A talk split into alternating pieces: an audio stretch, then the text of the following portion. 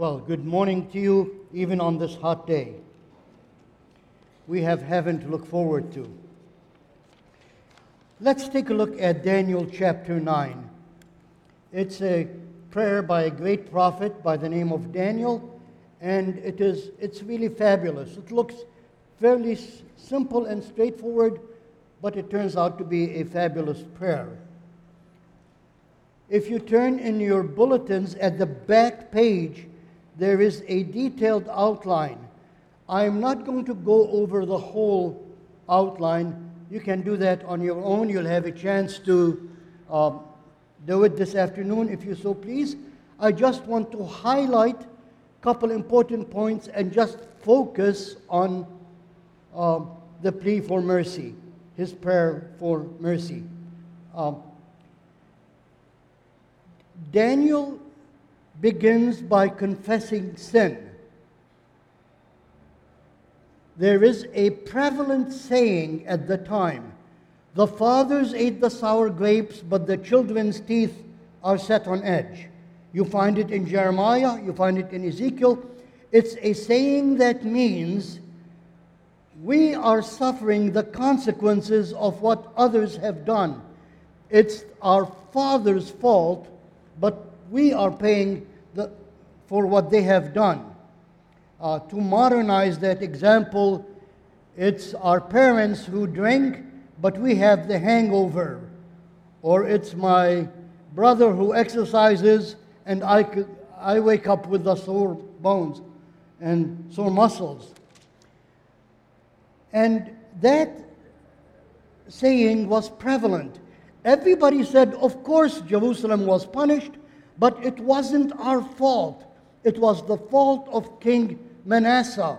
He is the one who got us into this mess. And so it's not really us, it's them, but we're suffering. Daniel wants them to admit that it's not like this, that everyone, everywhere, committed every kind of sin. And the way he does it is in two ways. In 11 verses, he says nine times, We have sinned. If, if you see something nine times in a row and you still don't get it, you need somebody to pray for you. You know, you, oh, don't take difficult classes in college, that's for sure. In 11 verses, he says, We have sinned, we have sinned, we have sinned. Nine times in 11 verses. Look, you can read the 11 verses in approximately 30 seconds. In the next 30 seconds, I'm going to say nine times, My name is Samir, my name is Samir, my name is Samir, my name is Samir, my name is Samir. I stopped with five. Oh. How should you respond? Okay, we get it. You made the point. We have sinned. Yeah, you know, we, we get it.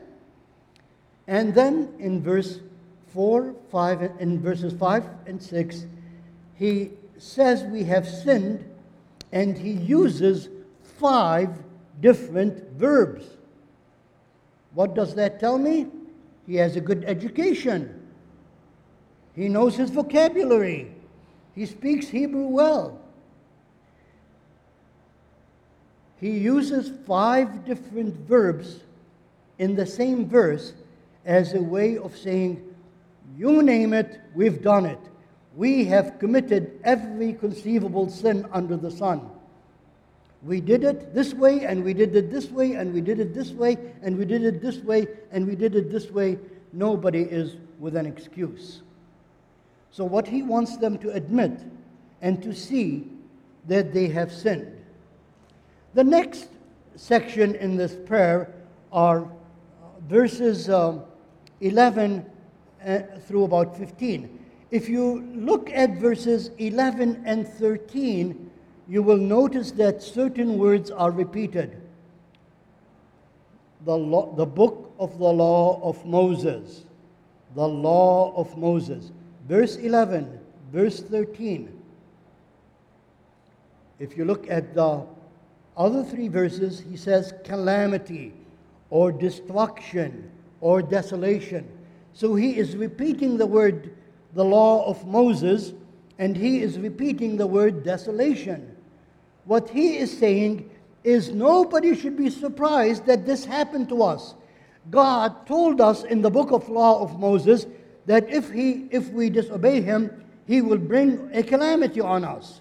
So we disobeyed him, he brought the calamity. At least it shows that God takes his own word seriously. Maybe we don't take it seriously, but God takes it seriously, and he has punished us according to what he has said.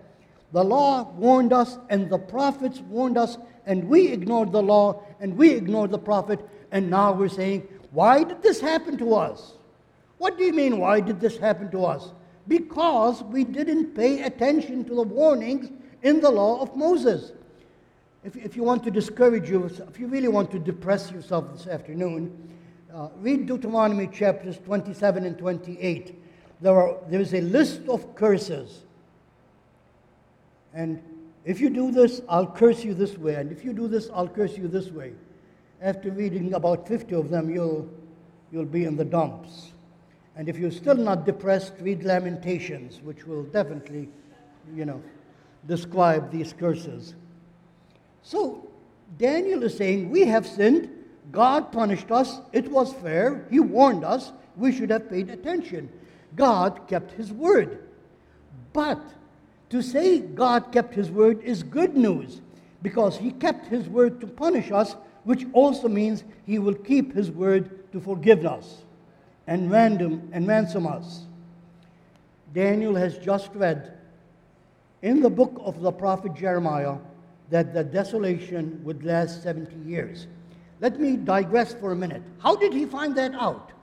Look, Daniel's got, has more visions and dreams and prophecies and ways of knowing God's will than anybody I know. You know, some prophets get one or two visions, he gets them all the time. He and Amos are in a contest who can get more dreams and visions. But God doesn't give him a vision that the desolation is going to end in 70 years. You know how he finds it out? He's reading the prophet Jeremiah. This is the guilt trip, it's coming. If Daniel thinks it's important to study God's word and to find out from Jeremiah what's going to happen next, you can fill the rest of the sentence, can't you? If Daniel can do it, who else should do it? Me and you? Especially since we don't get any visions. I get bad dreams depending on what I have supper the night before, but I don't get revelations from God. So, Daniel reads in the prophet that the desolation would only last 70 years and that it was happening right before him in that very same year that he is reading and writing this, what was happening. So if God is faithful to punish us, guess what God is faithful to do? To forgive us. And that is the good news. So he begins by asking God to forgive us, knowing that that's what God said he wanted to do. Knowing what God's will is, he prays for God to do his will. That's variation on thy kingdom come. If I know God wants to bring his kingdom, then I pray, bring your kingdom. Which now leads us to verse 4. Verse 4 in Daniel 9 is a brilliant, brilliant verse. So in verse 4, he says, I prayed to the Lord my God and confessed. Let's notice, first of all, he uses the word Lord. There are two words in Hebrew that refer to God as deity Elohim, God, which means God as creator, and Yahweh, Lord, which means God in a personal relationship with us. We understand Elohim best when we look at creation. We understand Yahweh best when we look at human history and we see that God is a covenant maker and promise keeper. And so Daniel addresses God as Yahweh, Lord, Yahweh. Yahweh is used over 7,400 times in the Old Testament. It's the second most frequently used word in the Old Testament. The most frequently used word is the word the, the definite article. But other than that, it's the word Yahweh. Jerem- uh, Isaiah uses it at least 200 times. We have been reading eight chapters into Daniel, and he hasn't used it once yet. There isn't the word Lord anywhere in the first eight chapters. But once he starts to pray, he calls God Yahweh because Yahweh means a covenant relationship with God. So he realizes that our relationship with God is not just like a boat floating on the water without a sail and without a rudder, that our relationship with God is governed by covenant. And that the name of the Lord who instituted this covenant is Yahweh, Lord. So begin by saying, O Lord. He is focusing on his personal relationship with God, and the word Lord is used more in this chapter than all of the book of Daniel put together. So he is saying, Understand, we are in a covenant relationship. But I want you to continue reading. O Lord, the great and awesome God who keeps his covenant of love. Lord, covenant. That shouldn't be surprised. The name of the Lord of the covenant is Yahweh. So he is focusing on the fact that it is covenant. But it's not just any covenant, it is covenant of love. It is the covenant that God uses to show us his love. In their case, it's the Abrahamic covenant and the Old covenant. In our case, it's right in front of you. As we were taking this, we were affirming that we are in a covenant of love relationship with God. But this expression, covenant of love, is very, very interesting. And I'm going to be disappointed. You're going to hurt my feelings if you don't get the next point. Where does this expression come from? It comes from Deuteronomy 7 9. If you have Bible, please turn to Deuteronomy 7 9. Deuteronomy is the fifth book in the Old Testament Genesis, Exodus, Leviticus, Numbers, Deuteronomy. Turn to chapter 7, verse 9, and I want you to see something really, really important. I wouldn't make you go back and forth if it wasn't really important, but I can't imagine you missing this point this morning. So in Deuteronomy chapter 7, look what Moses uh, uh, says. Uh, what, this is what the Lord speaking. Uh, so, in verse 9, 7 9, know therefore that the Lord your God is God. He is the faithful God keeping his covenant of love to thousand generations. God keeps his covenant of love to thousands of generations. This is an unannounced quiz. Where did you see the word thousand generations recently? Last week, last sermon. God shows his anger to four generations, but his love to thousand generations. And we saw it in Exodus, and God is affirming it here. God shows his covenant of love to thousand generations. God is infinitely more loving toward us than he is wrathful. If we push him hard enough, he will be wrathful. But that's not how he prefers to operate. He prefers to show his love. And Daniel is thinking, God shows his love to thousand generations. Well, he's already showed his wrath. We've been in captivity for 70 years. So maybe it's time for him to show his love. And so he wants this God who shows his love through covenant to thousands of generations to move, to save. So Let's take a look at um, verse 17. Daniel, back to Daniel, Daniel chapter 9, verse 17. Now, our God, hear the prayer and petitions of your servant. For your sake, O Lord, look with favor on this desolate sanctuary. Give ear, O God, and hear. Open your eyes and see the desolation of the city that bears your name.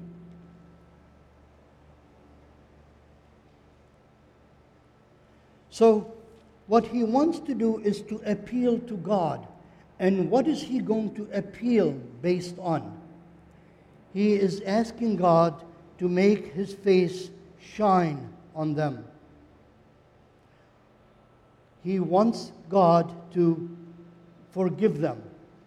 Verse 18 is, is really incredible because he says, Give ear, O God, and hear Open your eyes and see the desolation of the city that bears your name.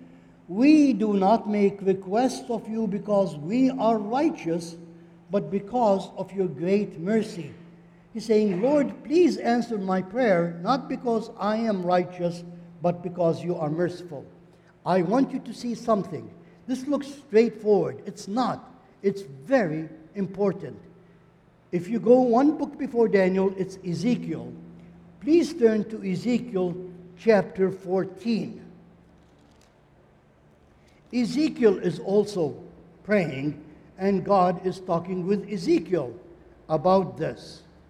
The background is this the background comes from Moses. I'm sorry, from Abraham. God wanted to destroy Sodom and Gomorrah, and, Mo- and Abraham starts to intercede. Lord, if there are 40 righteous people, would you not forgive the whole city? And God says, Yes, for the sake of 40, I will forgive. Lord, if there are 30, would you not forgive? I will forgive. So he keeps interceding and lowering the number. And then from that grew up the idea that for the sake of the righteous few, God will spare the larger sinful city. Now, what Ezekiel is saying in chapter 14 is that in this case, this is not going to work. That even if these great prayer warriors pray, they are not going to cause God to relent. And he mentions three of them Noah, Daniel, and Job. I would have thought Noah, Moses, and Job. No, it's Noah, Daniel, and Job. See that? It's in Ezekiel 14 14. Who is this Daniel? There are two Daniels. There is a figure in Ugaritic mythology, and then there is the prophet. Ezekiel and Daniel are contemporaries. Daniel went to exile seven, uh, nine years before Ezekiel. He is now being told that even if the cream of the crop, the best, Noah, Daniel, and Job, even if these three top prayer warriors to pray, they're not going to cause God to relent. The amazing thing is that Daniel is already made the best of the best. God is putting him in the same class, in the same league as these other two. I would have thought, first of all, if I were Ezekiel, I'd go to Daniel and I'd say, for $10, you know, give me $10, I'll tell you what God thinks of you. Or I would say, you are in special favor with God. And I would be tempted to say, Lord, you said it. I didn't say it. You said I'm one of the best people on your list. Surely I owe, you know, you owe me something here. You know, you need, you know, I, I'm special. You owe me a favor. You owe me to answer a prayer. But he doesn't. How does he pray? Lord, based on your mercy, we are not making request of you because of our righteousness, but because of your great mercy. Why does he pray? On, and on what basis? Lord, for your sake, for your mercy's sake, because you are a God who keeps his word, because you are a God who keeps love for thousands of generations. So, when we come to pray to God, we have to keep in mind He doesn't listen to us because I have been faithful all week long, so now I need to collect my reward. He listens to us because He is merciful, He is loving, He holds generations for a thousand times. So, God is inviting us to pray and to remember His covenant of love. If you think you can see God's love in the Old Testament, indeed you can. But you haven't even started until you get to the New Testament and really, really then see this great covenant of love that we are involved in. Amen. Amen.